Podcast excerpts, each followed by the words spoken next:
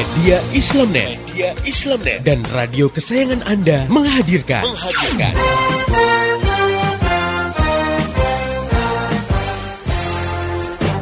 Voice of Islam. Voice of Islam. Voice of Islam. Saya pernah nonton satu acara televisi, di situ ada party, pesta-pesta di sebuah diskotik, lalu dibikin kuis. Cuman kuis itu syaratnya hanya boleh diikuti oleh pengunjung yang bawa alat kontrasepsi, alias kondom. Ternyata banyak yang bawa. Paling datang itu anak muda semua gitu kan. Kita ditanya, "Kenapa kamu bawa?" Loh, kita kan nggak tahu apa yang terjadi setelah ini. Wow, jadi kan sudah sudah sedia payung sebelum hujan gitu ya. Sedia kondom sebelum berzina. Astagfirullahaladzim ya. Kenapa kok seperti terjadi? Karena satu, karena kita sudah hidup di alam sekuler. Hidup dengan landasan memisahkan agama dari kehidupan. Jadi agama udah nggak dipandang. Asma binti Yazid al Ashhaliyah yang sedang uh, dia ingin menanyakan satu masalah di hadapan Nabi dan para sahabat. Nah, saat itu di ada forum Nabi dengan para sahabat. Nah, saat itu Asma menanyakan tentang kedudukan peran perempuan dalam rumah tangga dibandingkan dengan peran kaum laki-laki ya. E, bagaimana posisinya? Apakah perempuan itu bisa meraih pahala yang seperti laki-laki lakukan gitu ya? Hmm. Nah, saat itu Rasulullah memuji pertanyaan yang diungkapkan Asma itu di hadapan para sahabat. Nah, ini kan e, menggambarkan ya bahwa saat itu Asma berbicara, kan ada suaranya iya. di hadapan para sahabat dan Rasulullah memuji dan membiarkan dan ini menunjukkan bahwa suara itu bukan aurat gitu. Dalam Islam eh, kehidupan laki-laki dan perempuan itu diatur baik dalam kehidupan umum misalnya uh, dalam pergaulan di sekolah, di terminal, di jalanan umum, di perkantoran ya gitu. Dan uh, juga di dalam kehidupan khusus di dalam rumah. Jadi memang Islam sudah memberikan batasan-batasan uh, di mana laki-laki dan perempuan itu di dalam bergaul, berkomunikasi itu memiliki aturan-aturan tertentu. Jadi bukan berarti dengan diatur dipisahkan gitu ya kehidupan laki dan perempuan benar-benar laki perempuan tuh nggak boleh ngomong nggak boleh ketemu gitu. iya. Ada yang mungkin menganggap Ih, kejem banget Islam tuh ya jadi kayak di karantina gitu laki dengan perempuan tidak demikian. Namun uh, ini catatan pentingnya bukan berarti diperbolehkan jadi segalanya jadi boleh gitu ya. Dalam persoalan yang bersifat pribadi. Nah, ini tidak boleh laki-laki dan perempuan yang bukan mahramnya itu menjalin hubungan khusus gitu ya tanpa disertai mahram.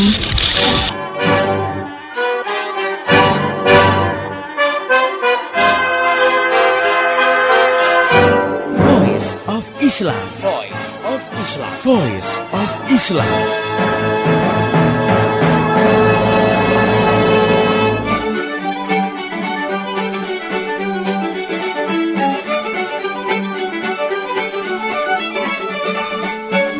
Halo Indonesia. Assalamualaikum warahmatullahi wabarakatuh. Jumpa dengan saya Arini Aulia dalam program Voice of Islam. Kerja bareng media Islamnet dengan radio kesayangan Anda ini.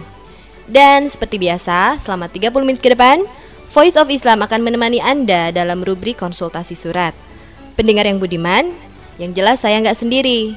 Hadir untuk mengasuh rubrik ini yaitu Ustazah Insinyur Latifah Musa Beliau adalah konsultan klinik anak muda untuk pergaulan islami.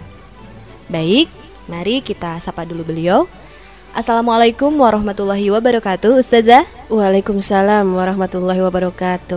Bagaimana nih kabarnya hari ini? Alhamdulillah sehat walafiat. Alhamdulillah. Ustazah Latifah, pada kesempatan kali ini kita akan membacakan terlebih dahulu Surat yang datang dari Rina di Jawa Tengah. Yeah. Berikut ini suratnya. Assalamualaikum warahmatullahi wabarakatuh. Waalaikumsalam warahmatullahi wabarakatuh. Akhir bulan September dan awal Oktober mengingatkan kita kepada peristiwa G30 SPKI. Saya pernah mendengar isu bahwa PKI mulai tumbuh kembali. Benarkah demikian? Dan bagaimana Islam menangkal ajaran komunis? Wassalamualaikum warahmatullahi wabarakatuh. Dari Rina di Jawa Tengah. Demikian tadi Ustazah surat yeah. dari Rina di Jawa Tengah. Mm -hmm. Semoga pendengar khususnya Rina sudah siap mendengarkan pembahasan surat ini. Oke, langsung saja kita bincang-bincang dengan Ustazah Insinyur Latifah Musa. Ustazah Latifah, yeah. konon kabarnya komunis ini runtuh seiring dengan tumbangnya Uni Soviet sebagai negara yang menyebarkan juga mengemban ideologi komunis ini. Iya. Nah, apakah dengan tumbangnya Uni Soviet ini menandakan bahwa komunis itu telah mati? Dan lantas mengapa kemudian ada yang mengindikasikan bahwa eh, komunis ini akan kembali bangkit gitu? Iya. Ya, ini cukup menarik ya. Juga pertanyaannya ini karena Oktober ya, awal-awal Hmm. Oktober cukup tepat juga ya ditanyakan ini dari Mbak Rina di Jawa Tengah ya. Iya. Jadi pendengar yang budiman, kalau kita bicara tentang eksistensi komunisme sebagai sebuah ideologi ya, dalam kapasitas adanya institusi negara yang mengembannya, jadi mengem- negara yang mengemban eh, komunisme itu. Nah, maka benar ya, eksistensi komunis sebagai sebuah negara yang dulu tuh sampai adidaya ya, itu sudah tenggelam bersamaan dengan tumbangnya Uni Soviet. Benar ya. Karena yang namanya ideologi itu akan mencapai eksistensi ideal dalam penerapannya kalau ada negara yang mengemban ideologi tersebut gitu. Jadi benar ya. Ya kalau dikatakan eksistensi komunisme dalam negara telah runtuh. Nah, tapi ya ada tapinya, bukan berarti ideologi ini mati ya selama masih ada individu-individu yang mengembannya. Ya. Dan kalau kita melihat ya sebenarnya komunisme sebagai sebuah ideologi ini masih ya masih diemban oleh individu-individu ya yang tentunya eh, dulu itu kan ketika keruntuhan mungkin sembunyi-sembunyi ya. Nah, kalau eh, semakin lama semakin mengental ya, ideologi ini semakin banyak yang mengemban ya, seseiring dengan yang namanya ideologi itu kan akan menyebar ya. Ini akan eh, kembali eksis gitu ya akan kembali mencuat ke permukaan dan ya akan tersebar ke mana-mana. Nah, sebagaimana kalau kita berbicara Islam ya sebagai ideologi, nah eksistensinya dalam sebuah negara yang sah yaitu khilafah Islam itu telah runtuh tahun 1924 pada masa kekhilafahan terakhir Turki Utsmani. Tapi ideologi ini tidak mati, tetap ada dan tersimpan dalam benak kaum muslimin yang jumlahnya itu banyak. Ya. Nah, kemudian yang namanya benih ideologi ini dia punya eh, kemampuan untuk tumbuh ya dan membelah diri ya, kemudian memperbanyak pengikutnya. ya, dan eh, selama eksistensi ideologi dalam diri individu-individu yang mengemban itu kuat, ini akan bertambah lama, bertambah banyak dan bertambah besar. Nah, sebenarnya sama kalau kita bicara ideologi, ini terjadi pada Islam, ini terjadi pada komunis dan juga ini bisa terjadi pada sekuler atau kapitalis. Tadi disampaikan bahwa selama ada individu yang mengembannya, maka ide komunis ini masih ada. Iya. Apakah ini mengindikasikan komunisme itu akan tumbuh kembali gitu? Iya, iya benar ya. Selama masih ada individu-individu yang mengembannya tadi ya, sebagaimana disampaikan Mbak Arini tadi ya, itu eh, pasti akan tumbuh kembali atau bisa atau berpeluang besar untuk tumbuh kembali. Ya, mungkin tahun 1965 adanya tekanan keras kepada pengemban ideologi komunis ini membuat penganut komunis ini melarikan diri ke luar negeri ya. Seperti banyak yang melarikan diri ke negara-negara Eropa atau Cina. Iya. Nah, tapi ketika ref- eh, era reformasi ini membuka kunci gembok kebebasan dalam berbicara, berpendapat atau berekspresi, maka arus pengemban ideologi komunis eh, memasuki kembali Indonesia, mengalir lagi itu mudah gitu. Ya kita bisa melihat bahwa para tahanan politik dari pengemban komunis yang pernah ditahan di Pulau Buru ya atau Iya. dicekal masuk Indonesia yang di luar negeri itu mulai kembali bebas berekspresi. Mereka bisa pulang ya, mereka kemudian bisa menyampaikan pendapat kembali, mereka bisa katakanlah mengekspresikan ide-idenya kembali. Nah, peluang seperti ini itu akan menumbuh suburkan ideologi komunisme ini kembali. Itu. Lantas bagaimana kita eh, bisa mengetahui adanya ancaman bangkitnya kembali ideologi komunis ini? Karena kan tadi sebuah institusi atau negara yang mewadahinya sudah hancur gitu Iya. kan, hanya eh, individu-individu saja yang mengemban pemikiran komunis ini. Ya, nah memang kita penting mengetahui ya apa sih uh, ancamannya atau gimana sih cara bangkitnya ya supaya kita ngerti bahwa oh ideologi ini tumbuh lagi Hmm, gitu. jadi Nah, kita ini, tahu gitu, uh, Ustazah. tahu ada tanda-tandanya ya. Nah, Iya. Memang kita harus tahu minimal itu sepintas tentang uh, masalah komunisme ini ya. Hmm. Jadi bicara tentang komunisme maka itu tidak lepas dari pemikir besarnya namanya Karl Marx ya. Kemudian ada Lenin ya. Hmm. Iya. Kemudian kalau kita bicara Uni Soviet itu sebagai negara terakhir yang mengembannya. Hmm. Nah, yang namanya ideologi ya setiap ideologi itu pasti ada pemikiran dasarnya. Hmm. Nah, pemikiran dasar ini itu mencakup pandangan tentang alam semesta ya, tentang manusia dan tentang kehidupan. Juga tentang bagaimana penyebaran ideologi ini serta metode yang diterapkannya dalam sebuah negara. Ini juga penting ya, mengenal ya. Nah, komunis itu menjadikan dialektika materialisme atau evolusi materi sebagai dasar pemikiran mereka dan juga sebagai dasar untuk memimpin bangsa-bangsa lain. Nah, ide dasarnya itu adalah mereka memandang ya alam semesta, memandang manusia, memandang kehidupan sebagai materi semata. Jadi katakanlah dialektika materialisme itu memandang segala sesuatu sebagai materi semata. Bahwa segala sesuatunya berasal dari materi yang dia berkembang, dia berevolusi, lalu dia me- mewujudkan benda-benda lain dan akan berakhir menjadi benda lagi gitu. Jadi dari materi kembali menjadi materi. Materi, hmm. Ya, nah itu pemikiran dasarnya. Nah, pemikiran ini menghilangkan aspek sang pencipta atau Tuhan, ya. Dan akhirnya akan menganggap agama itu sebagai candu masyarakat. Jadi agama itu dibilang meracuni masyarakat, kemudian menghambat pekerjaan, ya, me- katakanlah menekan kreativitas. Nah, nah ini yang yang harus diketahui dari pemikiran dasar eh, ideologi komunis. Kemudian dalam hal aksi, memang eh, mereka menghalalkan segala cara, ya. Jadi adu domba, ya, kemudian pertentangan antar kelas, serta eh, berusaha membawa dunia pada masyarakat tanpa kelas, itu. Jadi akhirnya di diadu-adu ya supaya iya. terjadi yang namanya eh, revolusi tadi. Nah, karena itu mereka memang bergerak dari kelas bawah ya, yang disebut proletar. Nah, jadi bila kita menemukan ya pemikiran seperti ini mencuat ke permukaan atau ada di masyarakat entah dalam bentuk buku, entah dalam bentuk itu penyampaian pendapat, orasi dan sebagainya ya atau terlontar dari seseorang, maka jelas ini ada benang merah yang sangat kuat dengan ideologi komunis gitu. Ya, jadi dilihat dari ini aja dari dari pemikiran-pemikiran atau ide-ide yang berkembang di masyarakat. Apakah ini ada ide dasarnya komunis atau ada katakanlah pemikiran-pemikirannya yang eh, berasal dari dialektika materialistik tadi atau menghalalkan segala cara, mengadu domba antar kelas dan sebagainya. Nah, itu ada indikasi eh, komunis. Oke, untuk Rina di Jawa Tengah dan juga pendengar yang lain, pembahasan surat kita belum selesai. Jadi jangan ke mana-mana dulu, karena saya Arini Aulia dan Ustazah Insinyur Latifah Musa akan kembali setelah satu selingan berikut ini. Tetap setia di Voice of Islam.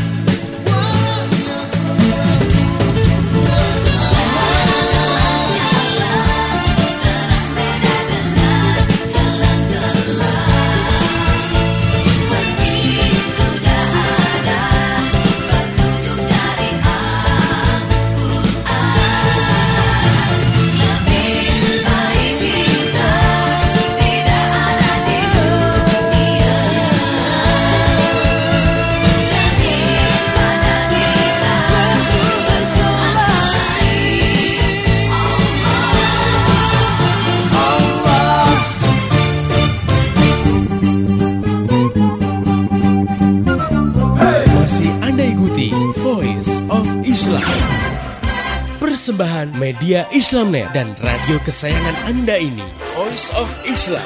Voice of Islam. Voice of Islam.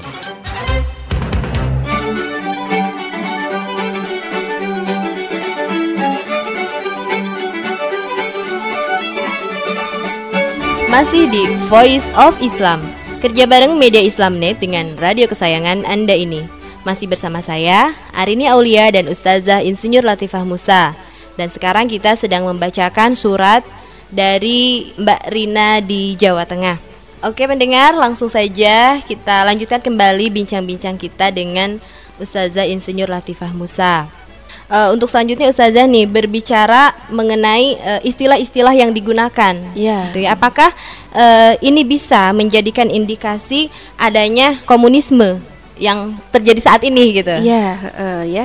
Kita memang harus em, melihat fakta yang ada di masyarakat sekarang ya. Hmm. Apakah ada indikasi-indikasi tertentu yang menunjukkan adanya benang merah fakta tersebut dengan ideologi komunis. Hmm. Ya, kalau itu semakin banyak faktanya berarti juga semakin berkembang gitu aja Hmm. ya. Nah, betul ya, setiap ideologi itu punya istilah-istilah khas yang Hmm. digunakan. Eh, yang dimaksudkan ini penggunaan istilah itu agar makna yang dimaksud dalam ideologi itu tepat sasaran. Ya, jadi memang ada istilah-istilah khas dari Hmm. ideologi itu ya. Seperti Iya. kalau kita mendengar istilah kafah nih, Mbak Arini, dari mana Iya. nih kafah ya? Ya itu kan mesti Islam ya. Iya. Islam kafah ya maksudnya Hmm. Islam yang bersifat ideologis atau Islam yang menyeluruh, Menyeluruh, gitu. iya. Nah, kemudian kalau kita bicara kusyuk gitu, itu gimana tuh? Ya itu juga iya dalam sholat misalnya Iya, itu, itu, dari juga Islam. Islam, ya Hmm. istilahnya ibadah mahdonya orang Islam tuh ada istilah khusyuk gitu Mm-mm. ya. Nah, kemudian kalau kita mendengar istilah pasar modal ya, perdagangan bebas, perdagangan falas atau bursa efek Efek, dan iya. sebagainya. Nah, itu pasti ekonominya kapitalis gitu. Hmm. Ya, sebab kalau Iya. ekonomi Islam itu kan mengenalnya syirkah Iya. ya, ijaroh, mudoroba dan lain-lain. Jadi ada Iya. istilah-istilah yang itu hanya dipakai oleh ideologi tadi ya. Hmm. Nah, sekarang kalau kita ada istilah nih ya di masyarakat Marxis, proletar, borjuis, dialektika materialis ya atau Hmm. istilah-istilah komunis. Nah, itu karena eh, ideologi Islam dan ideologi kapitalis tidak pakai istilah itu Hmm. wajar kamu kalau kemudian banyak orang mengindikasikan munculnya komunis gitu Hmm. dengan maraknya penggunaan istilah-istilah tadi itu ya Iya. karena memang istilah itu hanya ada pada eh, ideologi tadi gitu Tuh. Nah, eh, sekarang berbicara ke sejarah Indonesia nih Ustazah ya. ya Masyarakat Indonesia eh, sangat trauma mungkin dengan peristiwa G30 SPKI yang Ya. kita tahu dengan eh, terbunuhnya tujuh jenderal gitu ya Ustazah. ya. Nah, eh, lantas belum lama ini kita tahu juga bahwa ada upaya-upaya untuk meluruskan sejarah di Indonesia gitu ya dengan eh, mengatakan bahwa PKI atau Partai Komunis bukanlah dalang ya gitu ya. Nah, tetapi katanya ada konspirasi dari negara kapitalis sendiri yang ingin mengubah sistem politik di Indonesia. ya Dan eh, PKI ini dijadikan sebagai salah satu sebagai salah satu alat untuk memicunya. ya Gitu. Nah, bagaimana kita menanggapi berita-berita semacam ini? Ya, itu eh, kalau kita sejarah ya, yang Hmm. namanya buku sejarah dari dulu ya, Iya. itu berubah-ubah gitu. Ya, jadi memang benar ya katanya sejarah itu memang ditulis oleh para pemenang gitu ya. Hmm. Nah kalau saat itu pemenangnya kan negara kapitalis ya Hmm. pada masa 1965. Jadi Iya. akhirnya mereka yang men-setting kisah-kisah dalam sejarah itu. Jadi kalau misalnya eh, suatu saat misalnya nih ya atau dulu ya komunisme itu mendapat angin ya pasti sejarah yang mereka tulis itu memojokkan ideologi lain ya memojokkan kapitalis kah atau memojokkan Islam kah ya Hmm. nah jadi eh, antar dua eh, ideologi tadi ya baik eh, kapitalis kan nuding komunis Iya. komunis nuding eh, kapitalis, Kapitalis, ya hmm. neoliberalis katanya waktu itu ya nah itu eh, wajar itu kalau eh, sama-sama eh, saling memojokkan ya tetapi istilahnya tuh kedua ideologi itu baik kapitalis atau komunis itu sama-sama ideologi kufur atau bukan ideologi yang berasal dari sang pencipta manusia sumbernya Jadi kalau kita katakan ya eh, the satanic ideology gitu ya. Jadi ideologinya setan ya. Jadi ada konspirasi ini ya sama-sama menghalalkan segala cara ya. Me- katakanlah membuat sejarah itu benar-benar yang semaunya sendiri. Komunisme bikin semaunya sendiri, kalau kapitalis maju juga bikin semaunya sendiri karena memang yaitu segala cara dihalalkan dalam kedua ideologi itu. Nah, kalau dalam Islam yang namanya sejarah itu memang tidak boleh menjadi rujukan atau sumber hukum. Tuh ya. Jadi yang namanya rujukan hukum dalam Islam itu hanya Al-Qur'an ya, Al-Hadis, ijma'us sahabat dan kias. Ya. Jadi misalnya kalau kita bicara sistem politik, ya sistem ekonomi atau sanksi dalam Islam, maka itu tidak boleh dirujuk dari penerapan pada masa eh, Daulah Abbasiyah atau pada masa Daulah eh, Utsmaniyah atau pada masa Umayyah sekalipun ya. Tetapi memang harus dirujuk pada masa Rasulullah Shallallahu alaihi wasallam dan Al-Khulafaur Rasyidin gitu. Karena pada masa Al-Khulafaur Rasyidin ini itu masih ada ijma'us sahabat dan eh, dikatakan masih kuat mengikuti manhaj kenabian sehingga bisa menjadi rujukan hukum. Jadi jelas kalau dalam Islam ya sejarah itu bukan rujukan. Dan kalau kita lihat sejarah saling memelintir antara kapitalis dengan komunis ya wajar saja karena mereka memang eh, menggunakan kadang-kadang menggunakan sejarah ya sebagai sarana atau ya bisa dibilang menghalalkan segala cara itu tadi. Ya. Nah, sekarang pertanyaan terakhir nih Ustazah. Bagaimana nih kita menangkal bahaya dari komunisme ini? Ya, sebenarnya saat ini ditangkal tidak hanya komunisme tapi juga kapitalisme. Ya, karena keduanya merupakan ideologi yang sesat, yang rusak dan merusak manusia. Dan ini eh, Allah Subhanahu wa taala memerintahkan kita menjauhi langkah-langkah syaitan ya. A'udzubillahi minasyaitonirrajim. Ya ayyuhalladzina amanu udkhulu fis-silmi kafah wa la tattabi'u khutuwatis syaitan innahu lakum aduwwum mubin. Ya. Wahai orang-orang yang beriman, masuklah kalian ke dalam Islam secara kafah, jadi sempurna, keseluruhan ya. Dan janganlah kalian mengikuti langkah-langkah setan ya. Sesungguhnya setan itu adalah musuh yang nyata. Ya, jadi kaum muslimin itu harus mewaspadai ideologi komunisme yang telah terbukti rusak dan merusak. Jadi komunisme itu bisa ada dalam baju dan media yang berbeda dan juga bisa jadi dia menyusup ke seorang muslim yang lemah gitu. Jadi misalkan loh ini kok ngomong tentang Marxis kok dia peng- pendukung Marxis loh, tapi dia Islam, tapi dia ini ya, dia sholat dan sebagainya. Nah, kalau dia keislamannya itu lemah, tidak kafah, bukan tidak mungkin dia bisa terbelokkan ke pemahaman-pemahaman yang kufur gitu. Sebagaimana sekarang kan juga ada orang muslim yang masih ngambil kapitalis. Iya. Karena keduanya tidak memegang ideologi Islam secara kafah gitu.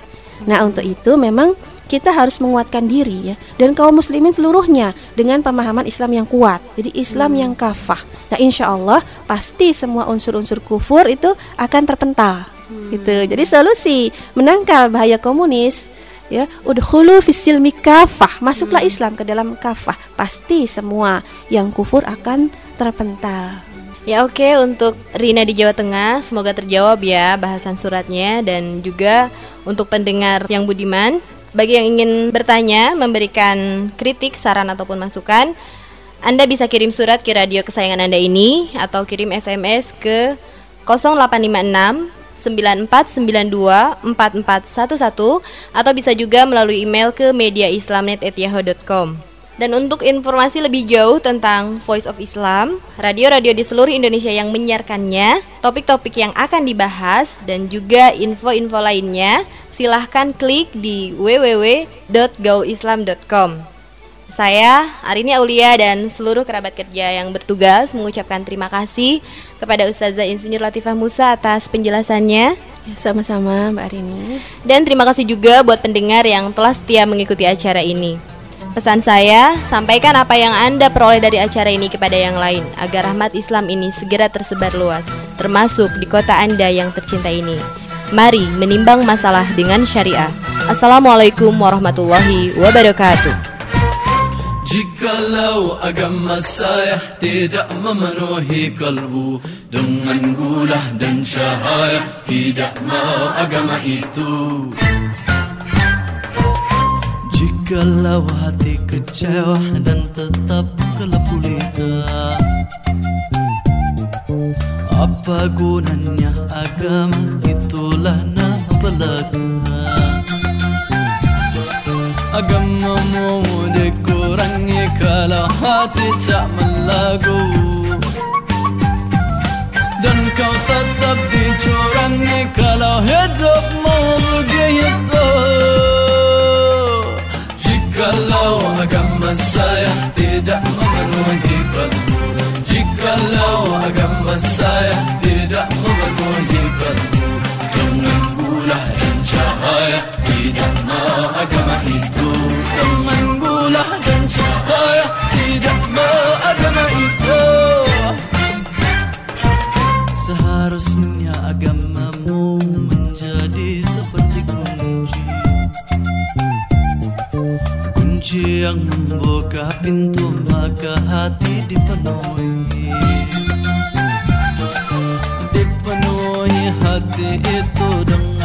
cahaya dan gula Kalau tidak begitu agamamu tak sempurna. Jikalau agama saya tidak memenuhi kalbu. Jikalau agama saya tidak memenuhi kalbu. Dengan dan cahaya tidak mau agama itu. Dengan dan cahaya tidak itu.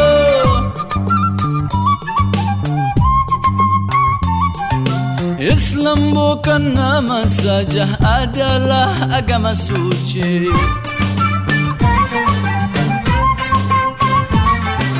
Lengkap dan memang sempurna kalau datang dari Nabi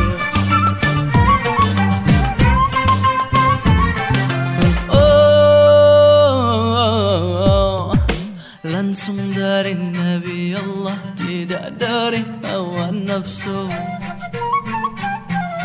Nafsu yang gelap gulita tidak menerangi kalbu.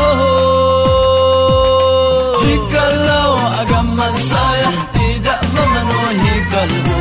Jikalau agama saya